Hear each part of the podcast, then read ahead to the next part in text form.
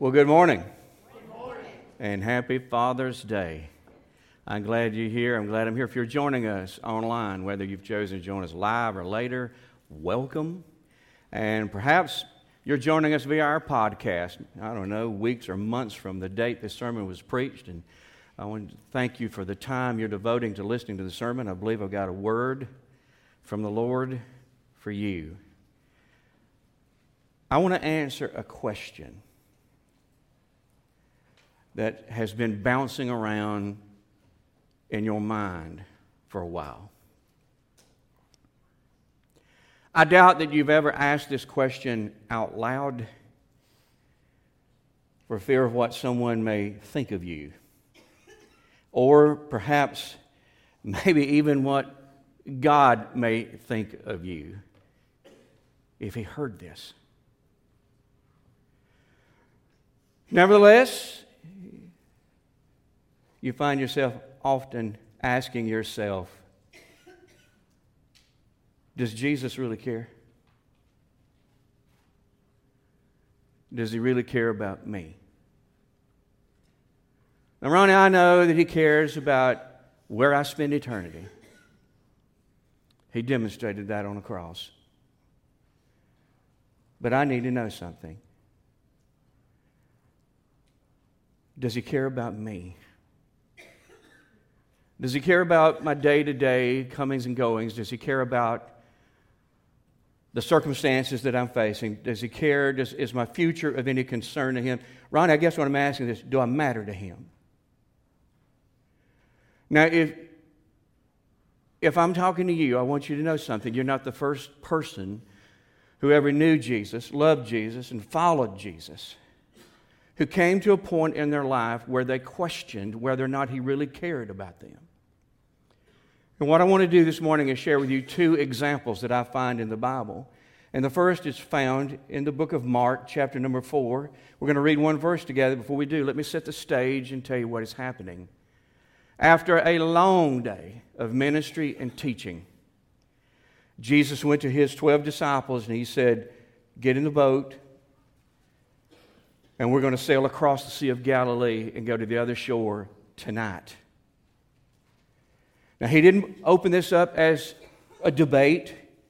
What do you guys think? How would you feel about it? I'm telling you, Joseph, it was a command. It was an expression of leadership. Guys, here's what I want you to do. I want you to get in the boat, get your gear. I'm going to get in. We're going to the other side of the lake. So, Scott, they did. They did what he told them to do. And in my imagination, I see them rowing in rhythm across the placid Sea of Galilee. And the Bible said, out of nowhere, they encountered a storm. Given absolutely no warning. None. Nothing to alert them, nothing to, nothing to say, boy, there's bad weather. I'm telling you. sudden. And you know, the Bible said it wasn't just any storm. Scott, it said it was a fierce storm. This was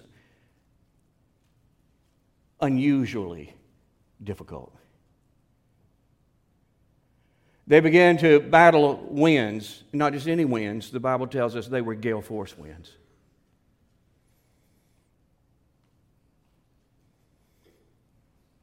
Waves began to toss their little boat about. Not just any waves, the Bible said they were high waves. And wave after wave took its turn of leaving just a little water in their boat until the boat was filled and was beginning to sink. And this is what the Bible said about their circumstances. It said they were in real danger. You hear me? If one of them had said to the other man, We're in real danger, that wasn't exaggeration. It was the truth. They were in real danger. Now, while this is going on, what do you think Jesus was doing? And let's read about it. Mark chapter 4, verse number 38.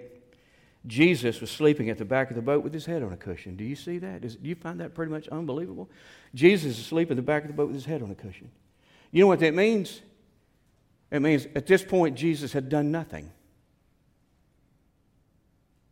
He hadn't lifted a hand. He had, hadn't done one thing to help them out. He's asleep.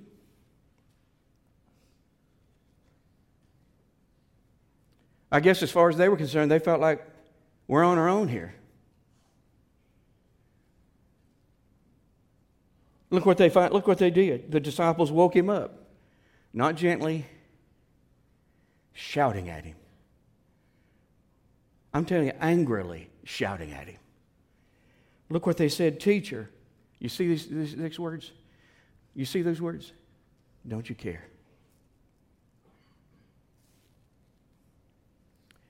Don't you care that we're going to drown? So here's some of Jesus' closest friends ever men who devoted their lives to follow him. And they've reached this conclusion uh, he doesn't really care about us. I don't know that we really matter to him. I don't think that our well being and our future is really of any great concern to him. Teacher, don't you care? How could they ever have come to that place? I think there were some factors uh, at play here. One, Jesus claimed to be God in a human body, correct? So this was an assumption they had. If he's God in a human body, did he not know there was a storm out there?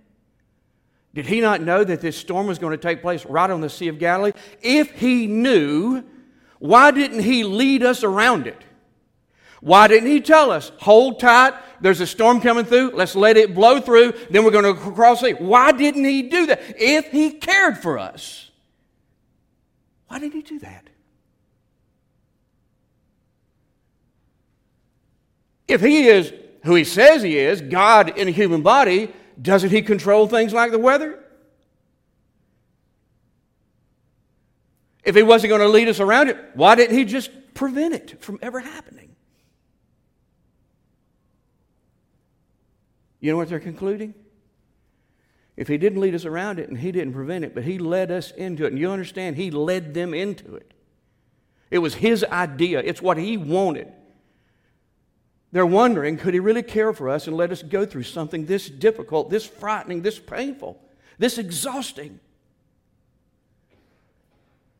And of course, I tell you what, then they had to conclude well, you know, he, he led us into it, he didn't prevent it. Isn't the least he could do here get us out of it? I mean, if he really cared for us, wouldn't he do something and deliver us? Now, here's what I'm guessing I'm guessing something like that has happened in your world. And that as a devoted follower of Christ, you have followed him and he's led you right into the middle of a storm. A frightening, confusing, painful, extremely difficult, extremely exhausting set of circumstances that just won't seem to let go of you. And you probably contemplated some of the same things they did. If he loved me, why didn't he lead me around this? If he loved me, why didn't he prevent it altogether? If he loved me, why doesn't he do something now? Trent, you know what they did? They looked, they no, couldn't help but notice uh, a lack of involvement on his part. And this was their conclusion. The reason he hasn't done anything, the reason he hasn't gotten involved is uh, he, he's indifferent toward us. We don't know that He really cares about us. And maybe you've been looking at your own life and noticing He hasn't really gotten involved in my situation, and therefore His lack of involvement comes from indifference, and the indifference comes to the fact that I'm not sure He really cares about me. Another example found in Luke chapter 10. Again, we're going to read one verse. Before we do, let me set the stage and what happened. A lady named Martha invited Jesus into her home. Now, she has invited him because she wants to do something special for him. She wants to feed him. And she, she, had just, she, she was planning a big dinner. That's the way the Bible words it. That's the adjective, a big dinner. Listen, not just bologna sandwiches, Lay's chips, and a glass of Kool Aid. I'm telling you, man, she was talking about something memorable. So she has Jesus in her home. She's planning this big dinner for him. And, and as you read this story, it says that she was worried and upset about all the details that had to be taken care of in order to prepare this elaborate dinner. I think, though, she was banking on the fact that she wasn't going to have to pull this off by herself, she had a sister named Mary. Mary will be here. And then, as, as, as Jesus showed up, Mary kind of checked out. Mary's idea was this oh, if Jesus is stopping by, I'm going to take advantage of this to really enjoy his company and to learn from him. So she walks in, takes a seat at Jesus' feet, and I'm telling you, she's hanging on every word he's speaking. So there's Martha now, left to take care of all this by herself. Even though Mary is certainly capable of stepping in and she could lighten my load. She could help me. But I'll tell you what took her over the edge was she also knew this. Jesus is sitting there. Jesus, the one that's supposed to care about me, he is watching all this take place. He sees that I got more on me than I can handle and that she's doing nothing, that she could step in. And you know what really bothered her? Uh, he, he wasn't doing anything about it. He didn't say, Whoa, Mary, hang on. Just hold that last thought. You need to go help your sister. So she comes walking into the room. Look at verse number 40. I read from the New International Version. It said, But Martha was distracted by all the preparations that had to be made. She came to him and asked, Lord, you see it? Don't you care? Don't you care that my sister has left me to do the work by myself? Do I not matter to you? Does, this, does my situation not concern you? Don't you care that my sister left me to do work by myself? Here's what you need to do tell her to help me.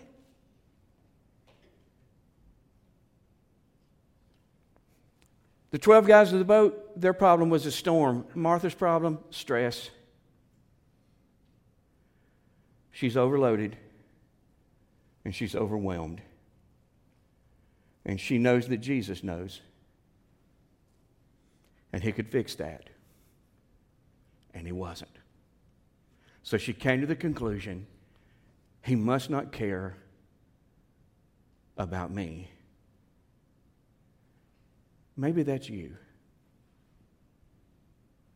Maybe you live under constant pressure.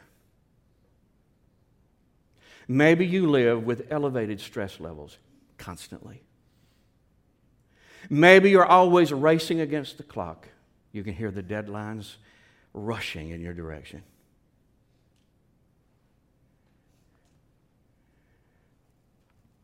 Maybe you're staggering under the load of responsibilities and burdens that you carry in this life. And you know that Jesus knows. As a matter of fact, you probably have let him know and you've asked for help. And none has come.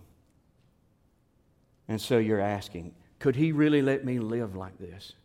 Would he really let me live like this? Under this constant stress and care about me? You've been asking that question? I've got the answer. Uh, listen, no guesswork here, no suppositions. I got a concrete, definite answer to that question. 1 Peter chapter 5, verse number 7. The Apostle Peter said this to a group of believers just like Golden Corner Church. He said, Give all your worries and cares to God for, what does that say? Say it again, real loud.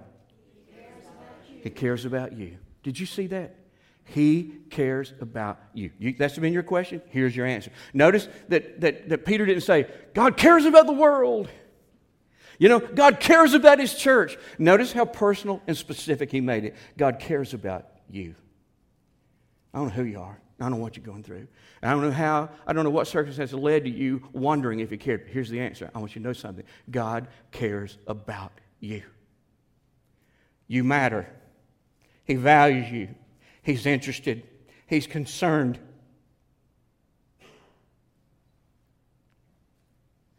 So we settled on that, right? You, you good with me? Everybody? You understand? He does care about you. Everybody good? Because this is what Peter said. In light of that, there's something you really ought to do. You ought to give all your worries and cares to Him. How much does He care about you? You know, I tell you what, He's going to let things unfold that could tempt you to worry, could cause you concern. He's going to let things uh, take place in your life that create a burden on your shoulder. He'll do those things. But this is what He cares about you so much. He says, I tell you what, when I let that happen, if you'll give your worries and cares and burdens to me, I'll take them. That's how much He cares. I'll just take them. Now, I won't take them unless you give them, but if you give them to me, I'll take them.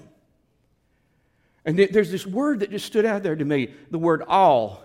Peter said this give all your worries and your cares to God because He cares for you. Every last one of them, give them to Him. You go, Ronnie, how do you do that?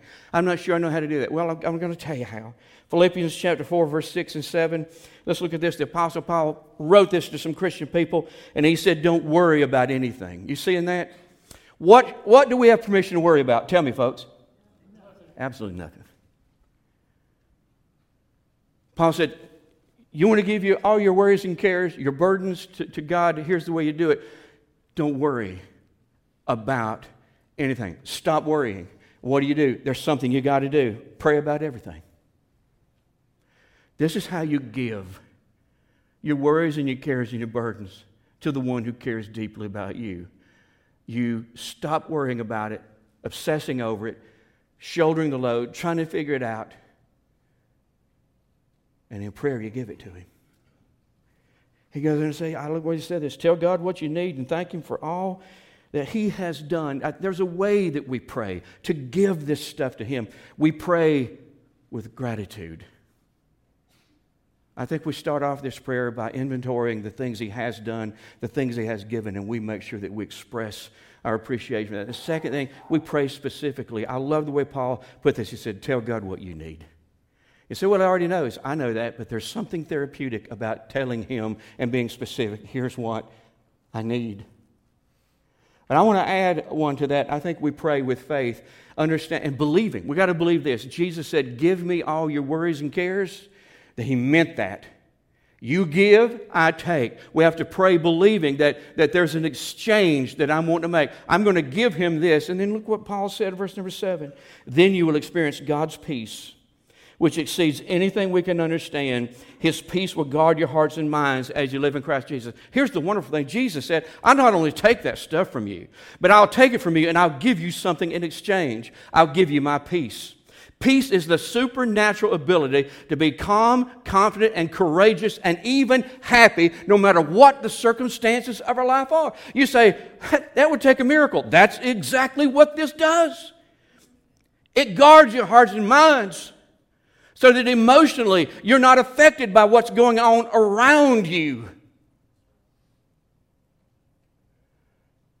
You know what it looks like? It looks like Jesus asleep on a cushion in the back of a boat in the midst of a fierce storm. That's what it looks like. When this exchange takes place and you're given his peace, you will have great tranquility in the midst of great turmoil. So I want to encourage you to do something this morning. I like the way it's expressed in Matthew 11, verse 28. I want you look at this. Then Jesus said, Come to me.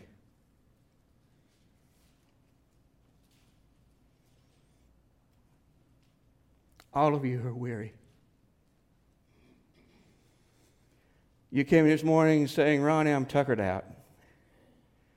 I'm worn out, burned out. I'm just about to tap out.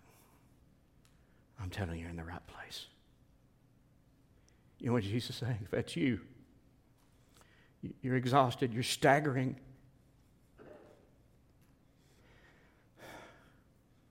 I want you to do something. I want you to come to me. All of you who weary and carry heavy burdens. Man, if you came in this place weary, carrying a heavy burden, consumed with worries and cares. If you'll listen, Jesus is calling you. He's saying, Come to me. Give me those worries. Give me those cares. Give me those burdens. And I will give you my peace. And I'll provide you with rest. Does that sound like a sweet deal? Talk to me. Does that sound like a sweet deal? I'm going to ask Dylan to come to the keyboard, and I'm going to ask all of you to stand up. Everybody here.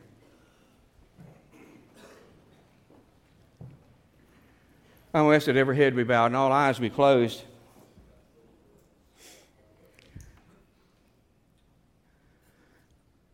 I'm talking to the weary. I'm talking to the burdened. I'm talking to those who are consumed with worry and care.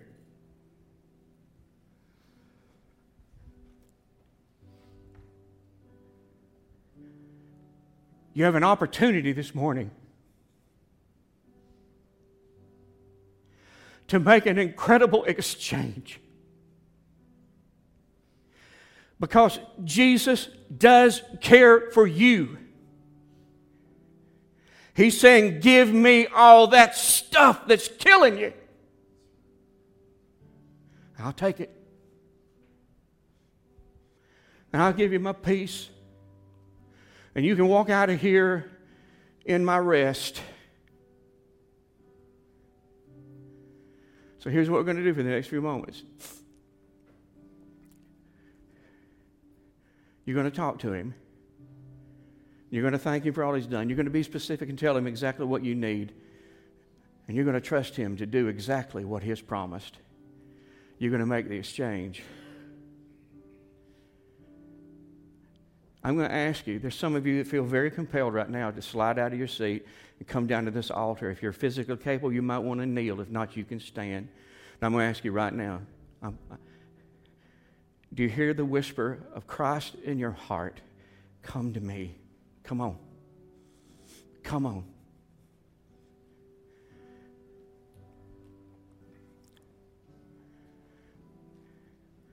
This is an opportunity to offload. Man, I want you to take advantage of it.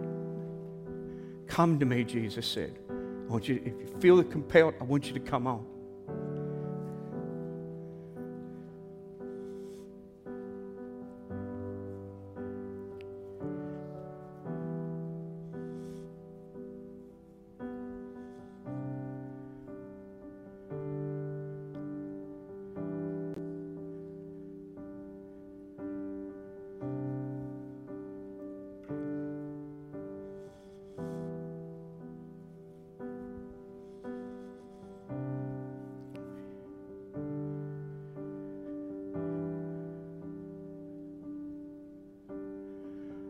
Father, I know that you do not become angry with us when we question your care. I, I know this.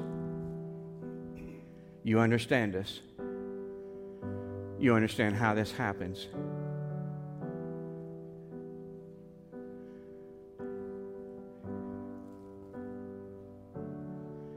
I thank you, Lord, that you knew that there would be places along the journey where we would question so you made sure that you told the Apostle Peter, I want you to put this in, in the book you write. You make sure you make it clear to them that I care for them. You, you make sure that I'm clear with them.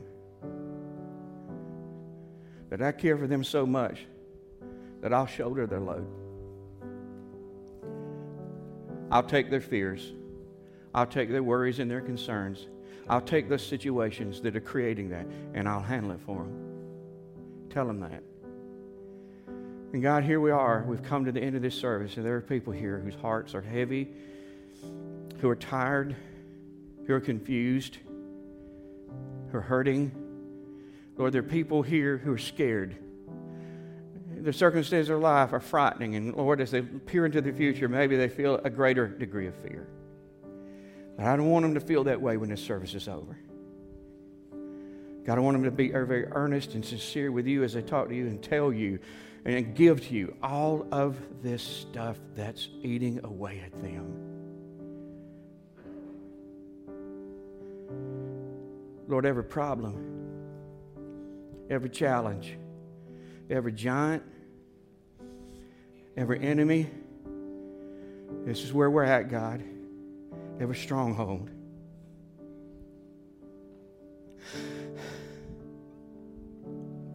We're placing at your feet. Every need, God, we're placing at your feet. And we're gonna we're gonna walk away from here in just a moment. And God, we're vowing we're not to pick it back up on our way out the door. We're leaving this with you. You said, Give it to me. I'll take it. We're going to trust you with that, Lord. So I pray that as we make this, as, as we give these things up, give us your peace. Lord, help us to leave here and experience some real rest.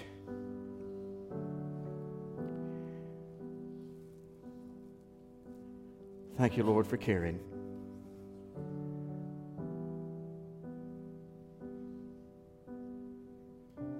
I pray that people leave here today and feel differently. In Jesus' name, we pray together. Amen.